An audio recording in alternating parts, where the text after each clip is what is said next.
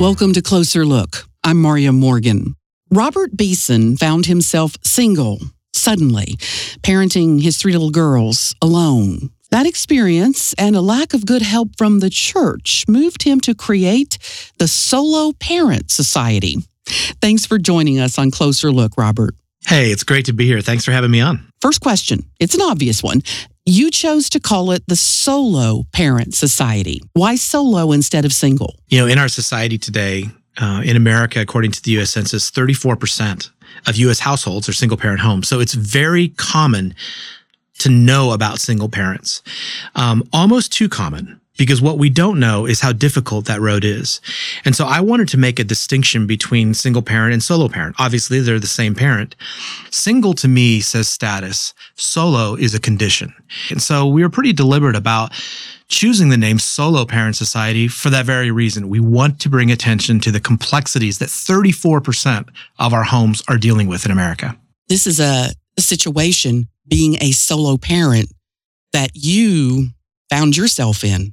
Yes.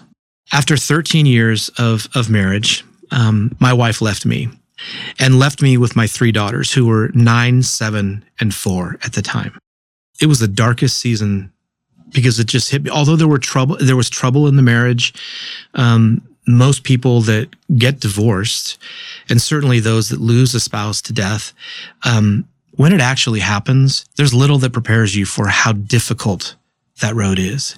And that's the condition that I found myself in. Um, I had left uh, my record company. I was, had no job. I had no wife and I had the sole custody of my three daughters.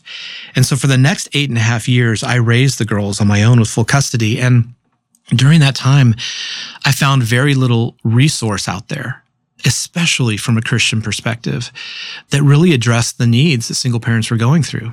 And the deeper that I dug, the more I realized that, man, there's a lot of single parents out there. And if we're called as a church to care for widows and orphans, I would consider these homes as a significant part of that group of people that need our care, especially from a faith based perspective. So I decided that on the other side of this, if I was to be able to get through this, and that doesn't mean get married again, but when I got some health, uh, I wanted to do something about that hole that I saw of materials and resources for single parents. Because as as well as being the darkest time of my life, I'll tell you, it was the most transformational season of my life. So often we go through our lives propping ourselves up with our accomplishments or the roles that we play that we lose the significance of how God sees us. He sees us as his children, as individuals, not as a collective part of a family or an organization or our accomplishments. The word solo in Italian is translated um, exclusive.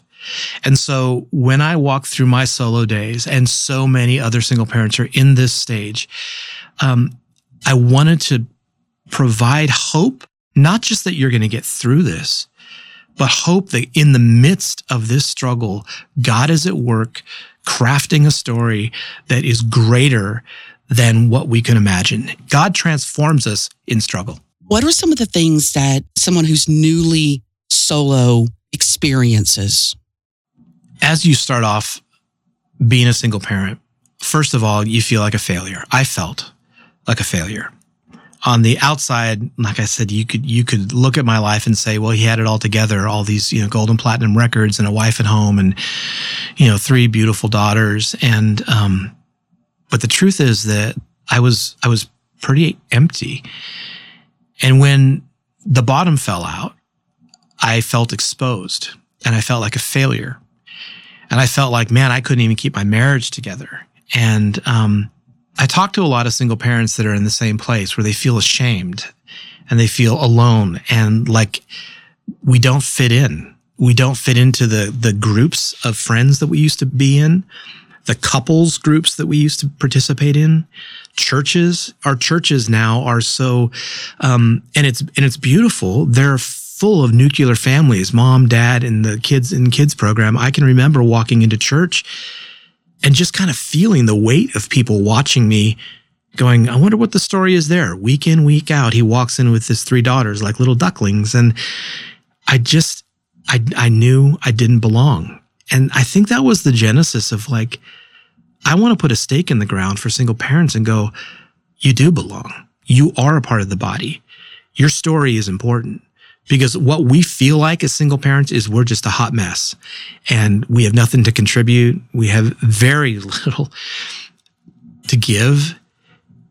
But God uses that brokenness and it talks about it in the scripture, you know, that his far surpassing power is not about us. It's about him. And so what an opportunity to actually shine the light of God's faithfulness. And so, but it doesn't start off feeling like that. And I, I will, I'll venture to say that it, it, it rarely feels like you got it all together, but that's kind of the point.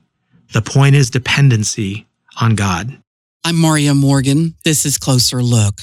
Robert Beeson is my guest. He's the founder of the Solo Parent Society. Robert, do you see any distinction between solo parents that chose to end their marriage? I mean, do you, is there a different feeling? Is there a different experience? Nobody that gets married goes into it with the intention of getting divorced. And although at the end of my marriage, it wasn't something that I wished for, there was a lot of dysfunction in our marriage. There was addiction. And, you know, we tried for years to, to get that corrected. And even though the addiction was on her side, I still wanted to fight for the marriage. God doesn't like divorce. It's not that he doesn't like it. He despises divorce. God does not condone divorce in the same way as a hospital treating malaria doesn't condone malaria. It's just a reality of a broken, fallen world. It's a tragedy. But here's the thing. God hates divorce and God loves marriage. But what God loves more than marriage is you, is the individual. And I know that that, you know, I, I don't want people to hear me saying that, you know, you should take this lightly and he just cares about me so I can just get out of out of a of a marriage. It's a sacred vow that you take. But we live in a broken fallen world. And so regardless of how you find yourself as a single parent and walking through the solo parent society, we have all kinds of we have people that have been divorced, people that have lost a spouse to death, unplanned pregnancies. There's many many reasons that people find themselves as a solo parent. What do you see as the first need for a solo parent once they find themselves in that situation. Once once it's established, this is my life now. The number one need I would say is for you to know that you're not alone and to find that that connection point. We're not meant to do life alone. For a single parent, you could feel embarrassed. I felt embarrassed. I didn't want to reach out and expose even more need or more embarrassment than I already had. But we have to have people in our lives. Um, research tells us that most single parents don't reach out immediately. They try to fix it on their own. But it is incredibly important to know that you can't do this alone. And while God says that you are enough in the sense that he will equip you, you need other people. I had a, um, I had a few people. A friend of mine, Nate, was a guy that I checked in with every single day. Really? Every day? Every single day. My mom was one of those people too. And I just made it a point of reaching out to them and saying, you know, here's how I'm doing today. Some days it was a three minute call. Other days it was an hour long, but just a connecting point to, just know that you're not doing it alone. And that doesn't mean that that other person fixes your situation or even gives you the best advice. It means you just have to share the load with somebody.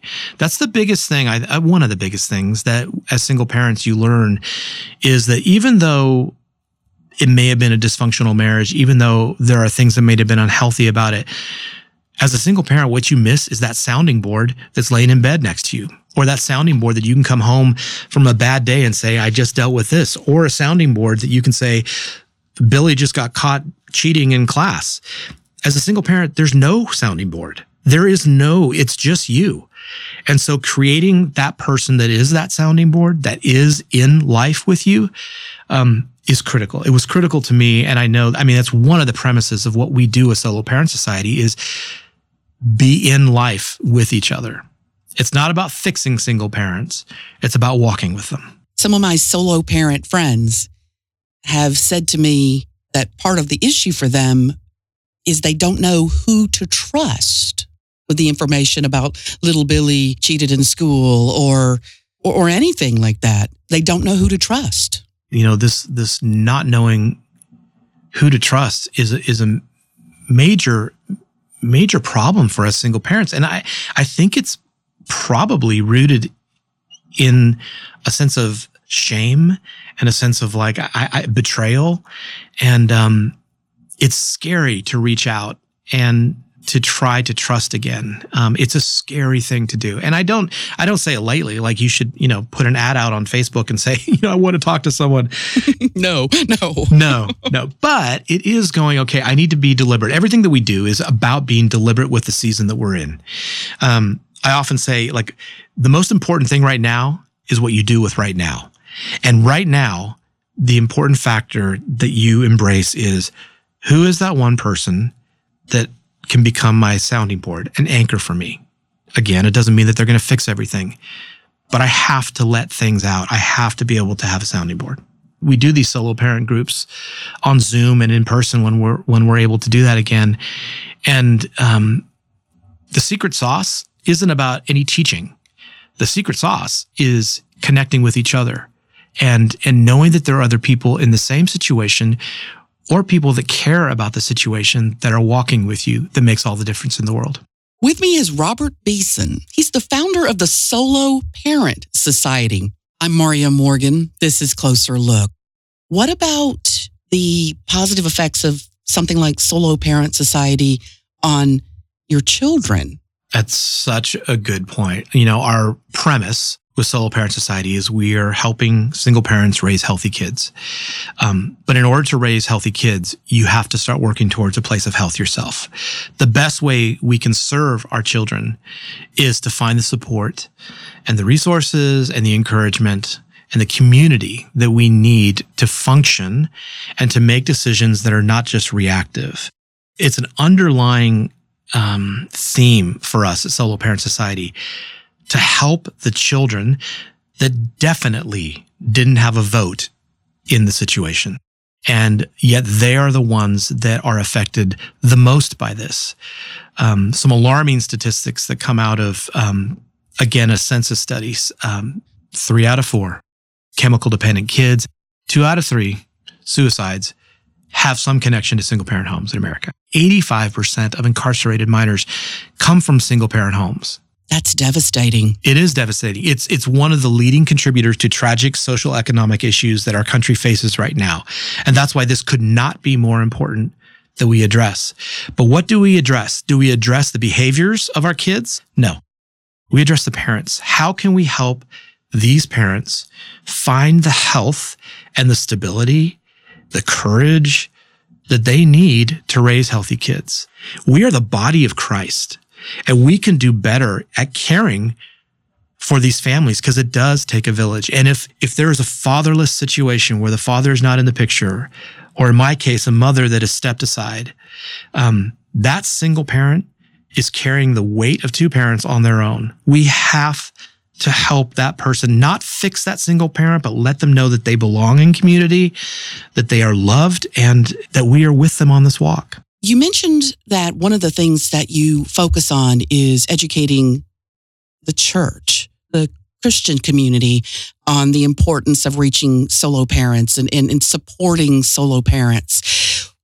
What did you find when you first became a solo parent? And have you seen any improvement? Sadly, I've, I've seen little improvement. Um, when I was a single parent, when I first started my journey, I didn't feel like I belonged at church. And I don't think that that, well, I know that hasn't changed that much because it is, you know, we do these groups around the world now. And the universal comment is they feel exactly the same way that they don't feel like they belong at church. Um, but here's the thing. I don't think it's because churches don't care. I think we've become immune to the devastating outcomes from single parent homes because it is so commonplace. One third of homes in America are single parent homes. It's easy to become desensitized to the gravity of the situation. And there is a underpinning. We ask ourselves the question, if we reach out to single parents and make this a priority, are we condoning divorce? And I think that's ridiculous. But I think moreover, it's about we just don't know what to do. And that's why we at Solo Parent Society do what we do because these are broken families. They are in desperate need, not just of financial support, but just of support in saying that we stand with you in this. And it, it doesn't take much to let a single parent know that they belong. All metaphors have limits, so I don't want to take it too far. But when you mentioned that having malaria, treating someone for malaria is not an endorsement of malaria. Right. What you're saying is treating someone who's struggling as a solo parent is not an endorsement of divorce. Yeah. In the same way, what I think of when you say that is when Jesus turned to the to the one being crucified with him, uh, he's not seen as condoning what that person did to get them on the cross. He's saying, "No, today you'll be with me in paradise." It's the same kind of thing. We are a messed up world. We are in need of a savior. We're in need of grace and mercy. And the church is in a perfect position to embrace brokenness. In fact, I would say this that brokenness, and it says in the scripture, is actually the opportunity for God to perfect his power. It says in the scripture, God perfect our his power is perfected in our weakness. But that can't happen if we're judging the weakness. We have to embrace these families. It's not just about a sin in somebody's life. If, if you look down the line, we can't have prejudice against these parents because there are kids underneath that that are being raised by this parent. So the question is, how can we help that parent find wholeness? Obviously, it is found in Christ. But finding wholeness in Christ starts with acknowledging our depravity, our brokenness, our weakness. And I will tell you that after working for a few years now with single parents around the world, the most beautiful thing is when you see a bunch of parents get together that are broken and say, I'll raise my hand and say, I'm broken too. God works in that community in ways that I haven't seen before because my experience in church has been partially people getting together to kind of compare notes on how well they're doing. When you're a single parent, man, you're putting one foot in front of the other. And I'm not saying that that everyone should just, you know, become devastated like that for the sheer purpose of being devastated, but I'm telling you, there is an advantage. There is an insight, there is a perspective that you find when you realize that you on your own are not enough, that you have failed, that you have fallen short. And when you live with that, man, not only is that creating a sense of intimacy between you and God, but it is creating intimacy with you and other people in the community of common brokenness. My name is Maria Morgan. This is Closer Look. Robert Beeson is my guest. He's the founder of the Solo Parent Society. And uh, I'd like to hear more, Robert, about how you join parents together for this community that you've been talking about? I know that you do online groups, especially in the days of COVID. Let's talk about those online groups and, and other things that, that you do to make sure that solo parents feel connected. We have multiple facets. We, you know, the podcast and yeah, my book and all that kind of thing. But the group specifically is kind of where the rubber meets the road. We started at a church here in Nashville, Tennessee. And um, we just decided to pilot it with the church. We said, what if we just kind of put a stake in the ground, say, here's a place that single parents belong and they could do life together. And we were at capacity within the first week and it was never mentioned from the pulpit. We had 50 people show up out of the blue to, to join the society. And we're like, man, we've got something here. And so over the next couple of years, we really kind of refined what our program was like and it, and it spread to having groups now in 18 different states. Then the pandemic hit and um, I thought, oh no, people can't. Single parents need each other more than ever in the pandemic. We're doing life, you know, isolate. We're we're school teachers, we're cooks, we're working, we're everything from one one place. And that's if there was ever a time that a single parent needed support, it's the pandemic. What are we going to do? We can't meet anymore. So we thought, well, let's just try getting on Zoom and seeing what happens. And that has been explosive for us. In a good way, I assume in a good way for us. Because I mean, I, I, I don't wish a pandemic on anybody, but it forced us into, um, how do we adapt and actually take our groups to people's homes? And so instead of having a single parent go, I need to find childcare, I need to get to church, I need to make sure my makeup's done, that I feel together, that whatever, suddenly we're able to offer accessibility to these Zoom groups in a person's home. All someone needs to do is go onto our app, seriously just open online calendar. You'll see the day and time that works for you on that time, you click a button and you're in a group. And we have people from New Zealand, Saudi Arabia, all over the United States. You're bringing single parents together and they're being vulnerable and they're being open and they're making connections. Do you have, as Solo Parent Society, uh, certain rules in place, a certain culture that helps to keep people safe? Such an important question because, that, like you said, trust is one of the paramount issues that single parents deal with. So yes, online, um, we don't grow to another group until a person, a leader, a facilitator has gone through our groups for a significant amount of time. So they know the dynamics, they know what to look for. Um, at the beginning of every group, everybody has to identify themselves. Most of the time we insist that it be at least a, a, video like hi i'm robert. I'm in franklin tennessee. Even if they just want to listen for the rest of the group we need to make sure that we see everybody so we know who's there. Um, we lay out at the beginning this is the expectation for the group. This is what is not allowed. We're going to set up some guidelines and we strictly enforce that.